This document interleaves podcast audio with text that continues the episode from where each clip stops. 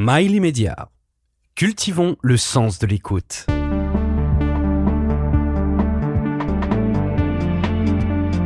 Pourquoi Une émission présentée par Frédéric Tadei? Fabrice Epstein, vous êtes euh, avocat au barreau de Paris et chroniqueur au magazine Rock and Folk. Euh, vous y racontez l'histoire judiciaire de la musique. Alors ça donne deux ouvrages euh, déjà parus à la manufacture de livres, Rock and Roll Justice et, et, Black Music Justice, qui vient juste de paraître. Comment ça vous est venu cette idée géniale? Eh ben, c'est m'est venu assez simplement. J'avais fait un premier bouquin sur le Rwanda où je racontais euh, mon itinéraire euh, d'un avocat euh, qui défendait un, génocidaire rwandais, et ça n'a pas du tout marché. Et, mais vraiment un four complet, si je puis dire. Et, je voulais faire un livre beaucoup plus léger.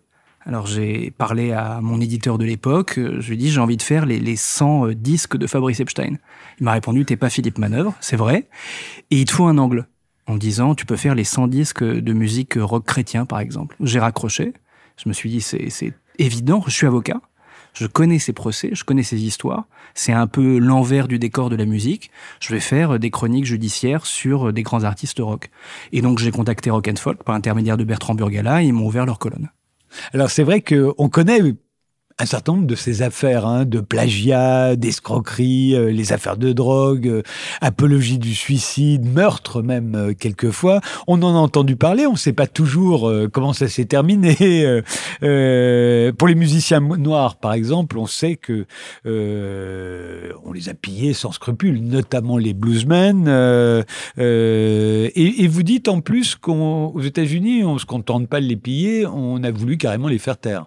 Oui, oui, il y a une volonté euh, systématique, mais c'est pas que dans le monde de la musique, hein, aussi dans le monde du cinéma, dans le monde des arts, de, faire taire euh, les artistes noirs américains. Alors pour le blues, ben, la plus évidente façon, c'est quand un groupe s'attribue la paternité des chansons en disant que c'est eux qui l'ont fait, alors que c'est un, un, bluesman qui est pas si obscur que ça.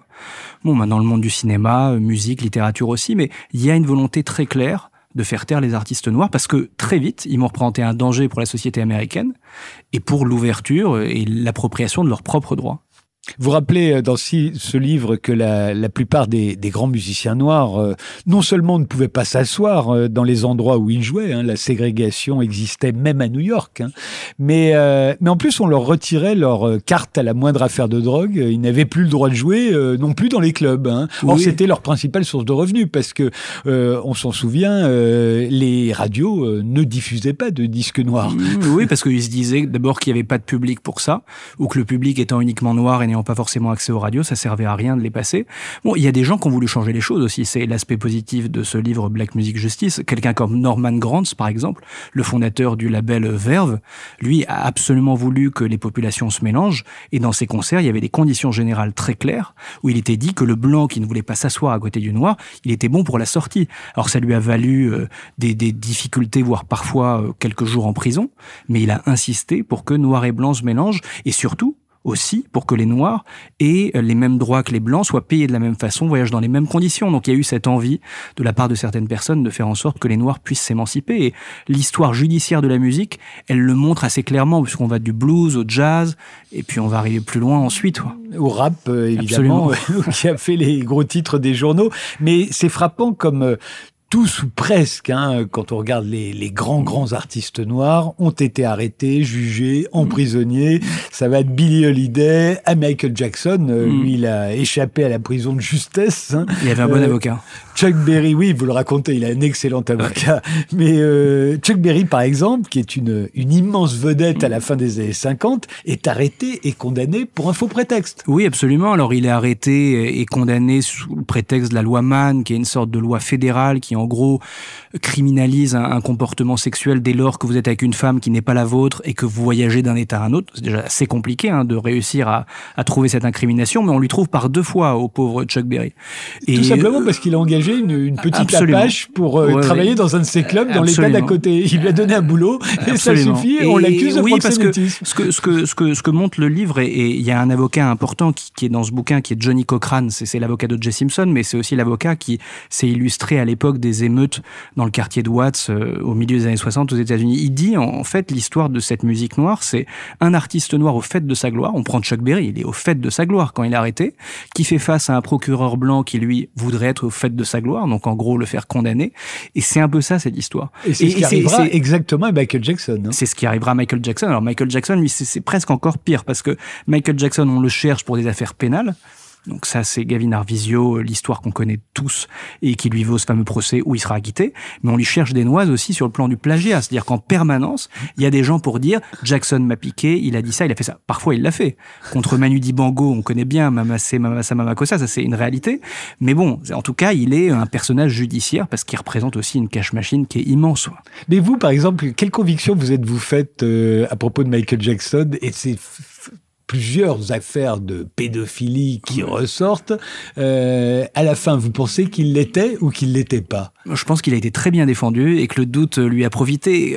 par exemple, dans, dans, dans l'affaire euh, avec Garvin Arvisio, qui, qui, lui vaut ce procès d'assises en Californie, il est accompagné par un avocat euh, qui s'appelle Mesro et qui n'est pas Johnny Cochrane, puisque l'avocat historique de Jackson, c'est Johnny Cochrane. En tout cas, bon, c'est un blanc qui le défend. Et il explique par exemple que le lit de Michael Jackson, quand des gens dormaient à côté de lui, c'est un lit qui fait euh, la taille de ce studio, donc euh, des, dizaines de mètres. En gros, euh, Michael Jackson peut tout à fait dormir avec quelqu'un de plus jeune sans qu'il y ait un quelconque lien. Bon, il y a eu une, une, une et c'est ce que l'avocat raconte, une sorte d'acharnement judiciaire sur Michael Jackson, qui, qui, qui représente. et il y a énormément d'argent en jeu parce que effectivement, dans ces procès-là, il y a l'aspect pénal, mais il y a l'aspect civil derrière, avec les dommages et intérêts. Donc, si je devais me prononcer, je dirais qu'il est innocent. Moi aussi, je pense qu'il est innocent. Je pense qu'il n'a pas de sexualité, Michael Jackson. Et j'ai souvent dit d'ailleurs, je pense que j'aurais laissé mon fils aller en vacances à Neverland. Bah, le, ça, je sais le pas. De Jackson, je pense qu'il ne, il ne, il ne courait aucun danger. Mm. Mais, non, non, mais, mais, bon, je dis ça, euh, j'ai peut-être tort. Il y a de grands escrocs dans l'histoire de la musique et, et, et, dans ces deux tomes mm. de, euh, de vos livres, vous, vous en décrivez un certain nombre qui sont assez fascinants. Hein. Alan Klein, le mm. manager, qui a réussi réussi à escroquer les Rolling Stones et les Beatles. Pour moi, c'est un as. C'est un type épouvantable, mais il a quand même réussi euh, à s'emparer du catalogue des Rolling Stones tous leurs morceaux mm. jusqu'en 1971. Et les Beatles, il est parvenu à leur ponctionner 20% de leurs revenus. C'était des gamins, quoi. Oui, c'était des gamins, mais je pense que alors Alan Klein, d'abord, il est, il est dans les deux bouquins. C'est-à-dire qu'il a fait la musique noire avant de s'attaquer au rock'n'roll. Donc c'est vraiment quelqu'un qui a compris qu'il y avait un lien entre musique noire et, rock. Euh, Bon, il a fait du mal aux Stones. C'est vrai qu'il leur a appris peut-être la vie. Enfin, en tout cas, c'est comme ça qu'ils l'ont vécu, puisqu'à partir de 71, ils ont créé leur label et ils sont indépendants. Mais les Beatles, on, dit qu'il leur a fait tant de mal que ça. C'est pas tout à fait vrai, parce que les Beatles, ils ont été conseillés avant par un homonyme, Brian Epstein, qui était un mauvais manager. Il avait mal négocié les droits. Mais honnête, lui. Oui, honnête. Bon, quand on est mauvais, on est souvent honnête. et en revanche, Alan Klein, il était beaucoup plus intelligent. Il avait une forme de malhonnêteté, mais il avait renégocié les droits des Beatles aux États-Unis.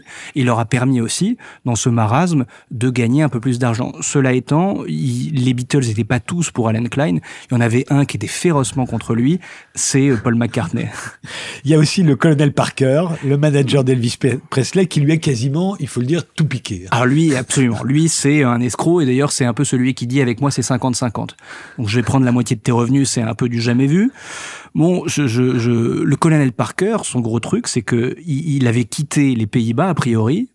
C'est une affaire de meurtre qui a fait qu'il a dû quitter les Pays-Bas pour les États-Unis. Et si Elvis n'est jamais venu en Europe, c'est de son fait c'est parce que lui avait peur d'aller avec lui, il avait peur, de lâcher la poule aux œufs d'or, parce qu'il était une sorte de migrant, enfin quelqu'un qui avait plus vraiment de papier. Quoi. Alors les musiciens noirs, eux, se sont fait escroquer dans les grandes largeurs, hein. on les a pillés sans scrupule, le, racisme était tel qu'ils ne pouvaient même pas se défendre. Le cas de, Jimmy Page et Led Zeppelin est, emblématique. Hein. Leurs meilleures chansons sont des plagiats euh, de, chansons de blues, euh, y compris Wall Lotta Love, euh, leur plus grand succès, hein, qui est un de rock qu'on adore tous. Mm. Enfin, derrière. Ah, mais c'est, c'est absolument. Alors, il y, a un, type qui a fait un gros travail contre Led Zeppelin, c'est un avocat. Quand Led Zeppelin, je le raconte dans le premier bouquin, a eu, a eu son problème sur Stairway to Heaven, il y a un avocat qui a pris fait et cause pour la personne qui a été plagiée ou piquée. Et il disait Led Zeppelin, c'est le plus grand rock, groupe de rock de reprise de tous les temps. Et je pense que c'est une bonne façon de les décrire. C'est-à-dire qu'avec les bluesmen, il répertoriait à peu près 25 chansons qui étaient des copies de bluesmen. Alors, All Lotta Love, vous avez raison. C'est Je crois que c'est 5, 5 millions d'exemplaires dans les premiers mois. C'est un truc incroyable. Ça fait la fortune des labels, mais c'est copier-coller les chansons euh, de, de, de, de bluesman américains et c'est les paroles, c'est mot pour mot exactement les mêmes. Donc ils, ils ont même pas euh, voulu se cacher quoi. Non, non, mais vous n'avez pas besoin. En France, c'est Serge Gainsbourg hein, qui, non content de, de piller les musiciens classiques, euh, lui euh, s'attaque aux Africains. Ah oui, alors, il s'attaque aux Africains. Gainsbourg Percussion, un, c'est- un album qui s'est pas vendu à l'époque. Le mais- pire, c'est ça. C'est que, bah, un, il les a piqués, et deux, ça s'est pas vendu. Et, et il l'a pas dit, jusqu'au moment où c'est Columbia qui s'en est rendu compte, avec un de ses artistes, c'est euh, Babatunji euh, Olatunde. Et là, effectivement, il y a un procès, il reconnaît, il négocie, et finalement, le nom de l'artiste euh, africain est inscrit sur la chanson en question. Makeba, elle a Jamais. pas porté plainte. Elle n'a jamais porté plainte, absolument, et donc elle est, euh, elle est pas inscrite sur les chansons de Gainsbourg. C'est intéressant d'ailleurs de constater que les premiers musiciens à être devenus milliardaires euh, sont noirs. Oui. Euh, Jay-Z, Kenny West, euh, il y aura ensuite Beyoncé, Rihanna, euh, ni Paul McCartney, ni Madonna ne sont milliardaires. Euh, le génie de, de Jay-Z et de Kenny West, euh, c'est que ce sont de véritables hommes d'affaires euh, et, et, et eux, euh, on ne les escroque pas. Ils ont créé leur ligne de basket, leur ligne de vêtements, leur restaurant, euh, leur parfum pour Rihanna. Et, et c'est un peu la revanche de tous les musiciens noirs qui ont été pillés euh, euh, par les blancs. Hein. Le plus drôle, c'est quand Adidas se sépare euh, de Kenny West, qui commence à dire un peu n'importe quoi. Euh, ils sont très très fiers d'eux, sauf que ça les laisse exsangues. hein. C'est-à-dire mais- c'est Yeezy, la marque, la ligne de basket de Kenny West, qui faisait les 4 cinquièmes du chiffre d'affaires d'Adidas. Il y a un milliard, plus d'un milliard qui s'envolent. Non, mais il y a, y, y, y une revanche, puisque la dépendance est, est plus dans, dans le sens qui était celui avant, quoi, dans les années euh, 30, 40, 60. Ce que, ce que je trouve intéressant avec ces, ces deux musiciens, soit Jay-Z ou Kenny West, c'est qu'ils sont entourés d'avocats. Ils ont vraiment des, des séries d'avocats et quand ils négocient les droits, c'est euh, l'avocat qui envoie un courrier tout de suite. Donc ils ont été à bonne école, ils ont compris qu'il fallait pas se faire avoir et désormais, ben, ce sera euh, eux contre le reste du monde. Alors, il y a les histoires de succession, il y en a beaucoup. Euh, alors, la succession de Johnny Hallyday, nous, on a connu ça, mais franchement, c'est un chemin de rose. À côté de ce qu'ont dû connaître euh, les héritiers d'Elvis, par exemple, quand ils ont découvert que le colonel Parker les avait entièrement dépouillés. Complètement, et que Elvis devait, le pire, c'est que Elvis devait de l'argent aux impôts. Donc ils se sont euh, retrouvés dans une équation où il fallait négocier avec Parker, avec la maison de disques et avec euh, l'IRS, donc l'é- l'équivalent des, impôts français. Et c'est le cas, plus ou moins, pour euh, tout ce qu'on peut voir dans le deuxième livre, Black Music Justice, avec les artistes noirs. Oui, la- Aussi, la ça- la succession Prince, la succession Jackson, ça va être vraiment des, des, des foires d'empoigne entre les héritiers. James Brown. Alors James Brown, c'est un cas emblématique. C'est quand même quelqu'un qui a fait en sorte que l'argent qu'il a gagné revienne à euh, des nécessiteux à des petits-enfants qui pourraient faire leurs écoles dans les États du Sud ségrégationnistes. Et en fait, cet argent, aujourd'hui, après euh, 10-15 ans, est toujours bloqué parce que les héritiers ne sont pas tombés d'accord. Donc on est dans des, affaires, et je trouvais ça intéressant de dire, au départ, vous avez des artistes noirs américains qui se font avoir par euh, leur maître à penser, leur manager, et puis ensuite, bah, les problèmes, c'est euh, des problèmes familiaux finalement. Dès qu'il y a de l'argent, il y a une famille, il y a des problèmes.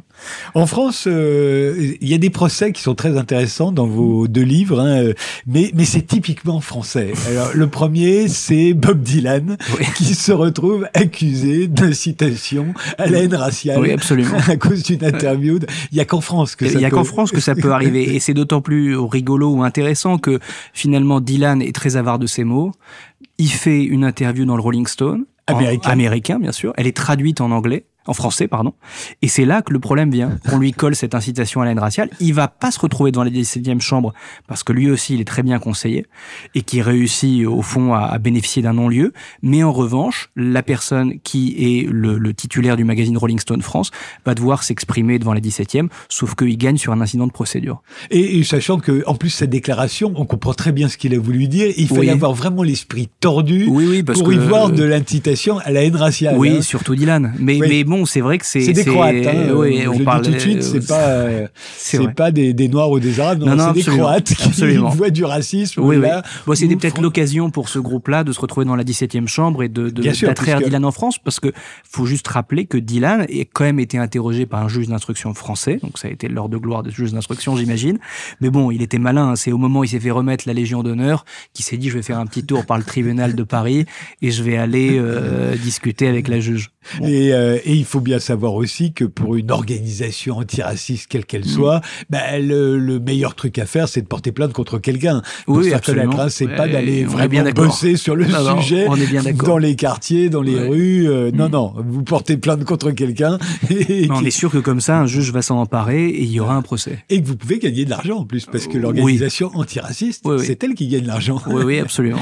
il faut le savoir. Euh, autre cas très intéressant en France, Orelsan, qui aurait pu littéralement disparaître hein, après les accusations lancées par des organisations féministes mm. contre sa chanson Sale pute. Alors ça mm. vient des années après qu'il l'ait mm. sorti, quand il a enfin du succès. Et, euh, et puis euh, l'affaire est reprise par les politiques à l'époque qui parlent d'affront à la République, de danger pour la jeunesse et évidemment d'incitation à la haine. L'incitation à la haine, c'est notre spécialité. Hein, oui, bah c'est bon c'est intéressant la façon dont les tribunaux vont, saisir cette affaire, puisque elle, subit de multiples vicissitudes.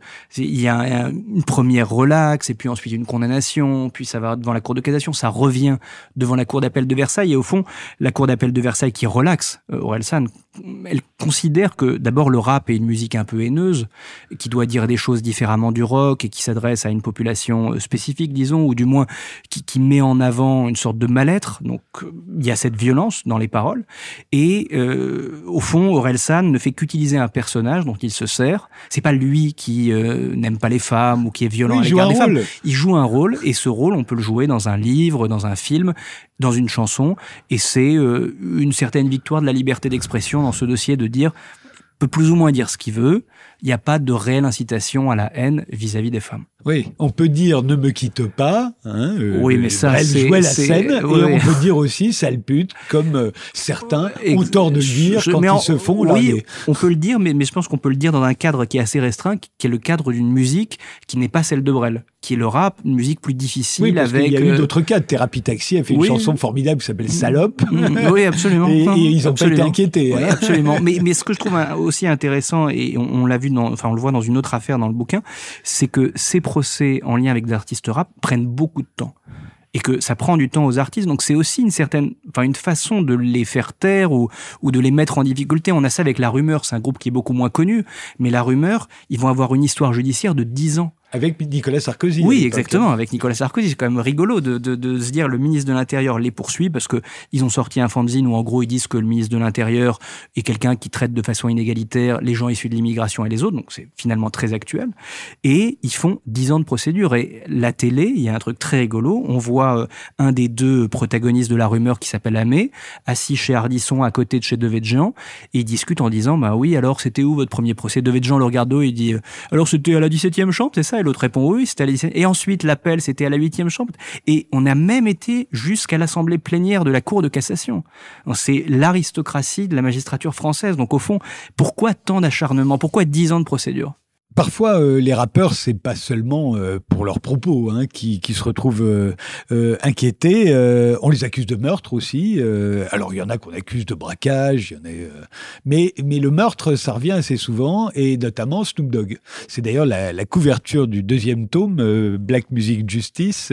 on l'a complètement oublié cette affaire, mais c'est incroyable. Hein. Snoop Dogg a un succès absolument retentissant à l'époque, et il est accusé de meurtre. Mmh c'est le tout début de la carrière de Snoop Dogg en tant que tel. C'est-à-dire qu'il vient de, faire ses armes avec Dr. Dre. En gros, Dre le lance en disant vous allez avoir un disque de Snoop Dogg, ça va être exceptionnel, on va en vendre des tonnes, c'est fantastique.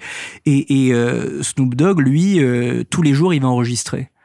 Et un jour, il y a un type qui se pointe devant euh, sa maison. ils sont toute une bande contre une autre bande, et en gros, il le repère plus ou moins. Et puis plus tard, il va euh, Snoop Dogg avec son garde du corps et un autre mec. Il se retrouve dans une sorte d'échauffourée en retrouvant cette personne qui euh, était là le matin. Et le garde du corps de Snoop Dogg tire sur cette personne qui s'appelle Philippe Voldemarian. Snoop Dogg euh, prend sa voiture et il file. Ils vont se cacher. Ils appellent un avocat qui est un type absolument horrible bien pire qu'Alan Klein, qui s'appelle David Kenner, qui est l'avocat du label de, de, Snoop Dogg, donc qui est l'avocat de Suge Knight. Et ils disent à Snoop Dogg et à sa bande, il faut que tu te rendes. Et là, va se jouer euh, la scène classique devant la police de Los Angeles, euh, avec Snoop Dogg, avec son garde du corps, et la police voudra tout mettre sur Snoop Dogg. Il se passe du temps, Snoop Dogg va aller au tribunal, et il va être acquitté. Et son garde du corps va être acquitté. Et c'est effectivement une histoire qu'on a oubliée, mais Snoop Dogg, s'en souvenir, au MTV euh, Music euh, Awards, il s'était pointé sur une chaise roulante, il avait chanté Murder was the case that they gave me, donc qui fait référence à, ce procès, et il s'était levé de sa chaise roulante, un peu comme un paraplégique qui euh, était à Lourdes, en disant I am innocent. Bon, ça participait aussi de, de cette personnalité des artistes rap qui peuvent franchir la frontière et qui sont parfois des voyous aussi. Et Snoop Dogg a joué de ça, ça a fait le succès aussi de son disque. Le cas Puff Daddy aussi est très intéressant, puisque Puff Daddy, quand même, dans une boîte de nuit, il y a une fusillade. Oui, et on, la lui attribue aussi, alors qu'il est avec quelqu'un de plus violent que lui. Il est avec Jennifer Lopez, ça fait les choux gras des journalistes. Jennifer Lopez le, largue, d'ailleurs. Exactement. Et se dit, euh, il est vraiment trop dangereux celui-là. Et, et, et Bon, là, c'est la parole qui est intéressante, c'est celle de son avocat, Johnny Cochrane, qui dit Je comprends pas, pourquoi tant d'acharnement contre Daddy? C'est une simple fusillade, personne n'est mort, on en reste là, mais il faut qu'il y ait deux mois de procès. Donc, au bout de deux mois de procès, euh, Cochrane fait acquitter Puff Daddy. D'ailleurs, il n'est pas seul. Il est avec un avocat qu'on connaît bien en France, qui est Ben Brafman, qui est l'avocat de l'ancien directeur du FMI. Euh, qui deviendra. Ben, il le prend pour ça, d'ailleurs. Oui, absolument, exactement, parce qu'il sait que, que c'est un avocat de mafieux et que, pardon, pas de mafieux, de rappeur. Et, surtout qu'il a sauvé son client dans des circonstances quand même assez incroyables. A priori, tout, tout oui. accuse. Oui, absolument. Tout accuse Puff Daddy. Et il y a aussi cette volonté du procureur de se faire Puff Daddy. Et là, bon, bah, au bout de deux mois, euh, acquittement, et euh, gloire à Johnny Cochrane et Ben Brafman. Effectivement. Alors il y a, un, sujet que je trouve très intéressant. Les, Blancs ont inventé le, le groupe de rock, hein, euh, les Beatles notamment. Tout le monde, euh, tous les autres vont s'engouffrer dans le concept. On fait un groupe. On fait un groupe. Euh, le problème, c'est qu'est-ce qu'un groupe hein Et le problème va se poser euh, quand Mick Jagger et, et, Keith Richards vont virer Brian Jones, mm. qui est le fondateur des, Rolling, Stones, euh, quand les Beatles vont se séparer aussi, euh, et puis surtout quand Pink Floyd se scinde en deux, euh, Roger Waters d'un côté, David Gilmour, Nick Mason et Eric White de l'autre, qui est Pink Floyd à ce moment-là C'est un vrai problème. Euh, Earth, Wind and Fire, mm. vous racontez aussi le cas, hein, euh, célèbre groupe noir des années 70. Quand ils vont se séparer, ça va être le même problème. Ben oui, effectivement. Pour Pink Floyd, c'est presque une question philosophique pour les fans de Pink Floyd. C'est qui est derrière ce groupe? Est-ce que c'est Roger Waters ou les autres? Moi, c'est un peu dur de dire les autres vis à -vis de Roger Waters, mais pour Roger Waters, c'est lui Pink Floyd. C'est une certitude. Et, quand il s'en va et qu'il considère que ses petits amis euh, continuent de faire le groupe, il leur dit vous n'êtes pas Pink Floyd. Sauf qu'entre temps, euh, euh, Gilmour et ses amis déposent le nom Pink Floyd, donc, donc on a une sorte de marque Pink Floyd, ça devient une société commerciale, et on peut considérer que c'est euh, Earth, Wind and Fire, c'est un, un, peu différent. Attendez, que, retournons sur Pink Floyd, ils n'avaient pas pensé au truc avant. Il faut croire que, oui, il faut croire que non. Ouais, Parce que effectivement, le Pink Floyd, c'est Roger Waters. Bon, ça, moi, je suis pas d'accord avec vous. J'ai je, je, tendance à, croire que c'est la guitare de Gilmour qui fait aussi beaucoup dans, dans, dans ce groupe, mais, mais, bon, disons que c'est l'auteur-compositeur, producteur de la plupart de leurs plus grands succès. C'est vrai, mais bon, et c'est d'ailleurs celui qui parle le plus en sucette, puisqu'il est lui aussi un animal judiciaire pour antisémitisme et plein d'autres choses. Oui, non, on peut, on peut lui reprocher des tas de choses. Mais quand même, euh, c'est drôle qu'il n'y ait pas pensé et qu'au fond, euh, ses petits camarades, quand euh, ils se mm. séparent, eux ont l'idée d'aller déposer la marque, lui ne l'avait pas eu. Absolument, et sachant qu'il y a eu encore un autre problème, alors il peut paraître anecdotique, mais c'est là où on s'est rendu compte aussi que Pink Floyd était un nom commercial important, c'est que il y a en Amérique du Sud, je crois, une marque d'engrais qui a déposé le nom Pink Floyd en disant on va faire de l'engrais Pink Floyd. Sauf que Pink Floyd s'est réveillé en disant Pink Floyd c'est nous, ça peut pas être une marque d'engrais et, finalement vous mettez une sorte de confusion à la tête du consommateur. Donc, en dépit du fait que d'ailleurs qu'ils n'avaient pas déposé Pink Floyd dans, dans, le oui, des engrais. absolument. Euh, Et, ils dire à quel point la marque était forte. Oui, ils ont gagné quand même parce que le juge a dit non, Pink Floyd c'est Pink Floyd. Oui, c'est vrai, c'est vrai. Quant à, quant à Earth, Wind and Fire, bon, eux c'était un groupe en l'état. Euh, il y a des membres d'Earth, Wind and Fire qui ont créé une sorte de nouvelle Earth, Wind and Fire. Oui, Ils Earth, ont Wind pris un and Fire expérience. Absolument. C'est pour dire un peu ce qu'on peut voir aujourd'hui sur les bouches de métro. Voilà, c'est pas la même chose. Donc on peut pas considérer que c'est le même groupe. Mais c'est vrai que et, et c'est- moins le cas pour pour euh, la musique noire parce qu'il y a moins de groupes effectivement en tant que tel. L'histoire euh, du de Parental Advisory. Oui. Ça, c'est assez intéressant. On a inventé un, un petit rectangle noir et Mm. blanc euh, aux États-Unis, euh, euh, en bas de la pochette de disque, pour avertir les parents que la sensibilité de Mm. leurs ados risquait d'être choquée euh, par les paroles Mm. d'un certain nombre de groupes. C'est Tipper Gore, la, femme du vice-président des États-Unis Ouais. à l'époque, Al Gore, Ouais. et qui en a eu l'idée. Au départ, elle, elle, elle vise pas spécialement euh, le, le rap, hein, parce non, que non, pas du tout. Elvis Prince au départ. Euh, elle est dans le salon avec sa fille euh, qui a acheté un disque de Prince. Elle écoute les paroles de la chanson en question et elle trouve que ça a un caractère sexuel assez fort. Et donc elle se dit, ma croisade aujourd'hui, c'est d'éduquer les jeunes Américains. Ça montre à quel point musique et politique sont, sont, sont liées. Alors, dit musique noire puisque c'est Prince. Et surtout Et- chez les et- Américains. Les Américains oui, oui, ont toujours été très Et- sensibles à ça. oui, alors ça peut paraître paradoxal avec une liberté d'expression qui est quasiment euh, totale. Enfin, on peut presque tout dire ou tout montrer ou tout voir. Mais il y a eu cette croisade qui a commencé. Alors, euh, Tipper Gore, euh, avec d'autres femmes de sénateurs hein, très actives, va euh, réussir à convaincre une sorte de lobby de, de- des maisons de disques.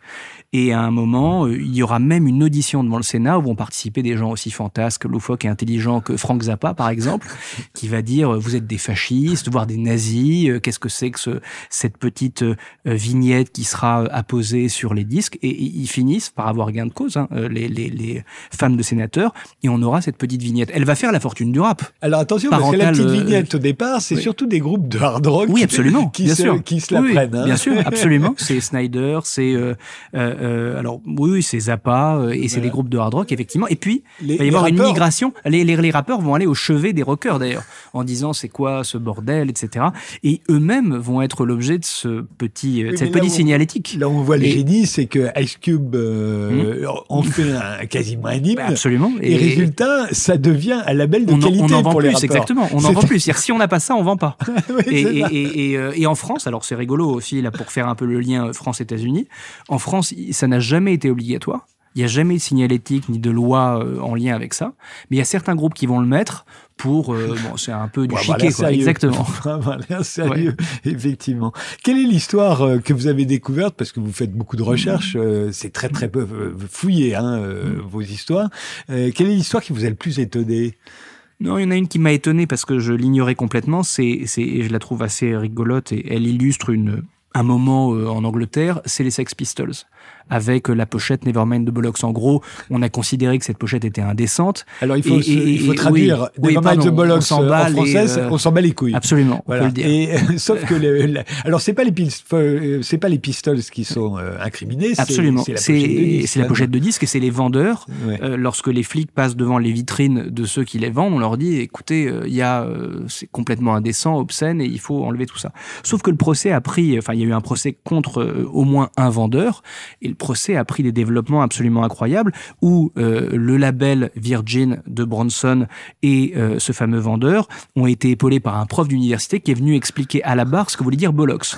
Et, et au-delà du mot couille, Bollocks voulait dire une petite boule. Ça faisait souvent référence à des, à des moines ou à des religieux parce que les religieux disent n'importe quoi. Donc on s'en bat les couilles. c'est vraiment quoi. euh, absolument. Ça veut dire c'est n'importe quoi. Bon, bah, finalement, la personne en question est acquittée et cette loi indécente, enfin, contre l'indécence en Angleterre, est abrogée dans la foulée. Et il y a Mais- un autre argument que vous Oui. racontez que j'avais trouvé tout à Mm. fait intéressant euh, de la part de l'avocat en disant euh, vous pouvez pas incriminer seulement le, disque Oui, oui. puisque tous les grands journaux Absolument, qui ont le recensé et ce disque en ont parlé etc ne sont vrai. pas sur le banc des accusés. Exact. Or ils ont Exact. dit eux aussi on s'en bat les Ça, c'est vrai que c'est un très bon argument de dire vous pouvez pas. euh, c'est deux poids deux mesures. En gros, vous pouvez pas en vouloir à celui qui les vend et aux journalistes qui d'ailleurs euh, ont contribué à la vente de ces disques.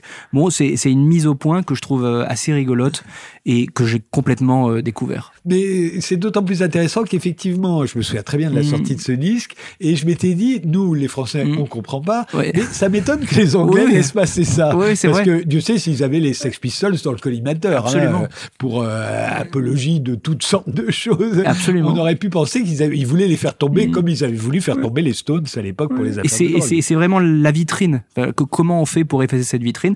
Bon, ben, le, le droit à la libre expression des, des Pistols euh, demeure. On aime, on n'aime pas leur musique, peu importe, mais leur disque, il a le droit d'être en vitrine. Euh, Fabrice Epstein, j'allais vous appeler Brian Epstein. Oui. Fabrice Epstein, vous êtes avocat au barreau de Paris. Est-ce que, euh, est-ce que cette chronique dans Rock'n'Folk et puis ces deux livres Mhm. formidables qui rassemblent toutes vos chroniques euh, vous ont valu d'être appelé en France pour des procès concernant le showbiz, les musiciens? Légèrement, mais je fais un appel à ceux qui nous écoutent. Oui. Bah oui, c'est quand même. vous J'accueille les rappeurs avec Vous plaisir. disposez d'une science absolument. extraordinaire. Dans cette... Vous connaissez tous les coups les plus tordus. Oui, oui, c'est vrai. On va dire ça comme ça. Dans la succession de Johnny, je suis sûr que vous auriez Ouais. inversé le jugement. Ouais, ouais. On verra. Je suis à l'écoute. Écoutez, bonne chance. Merci.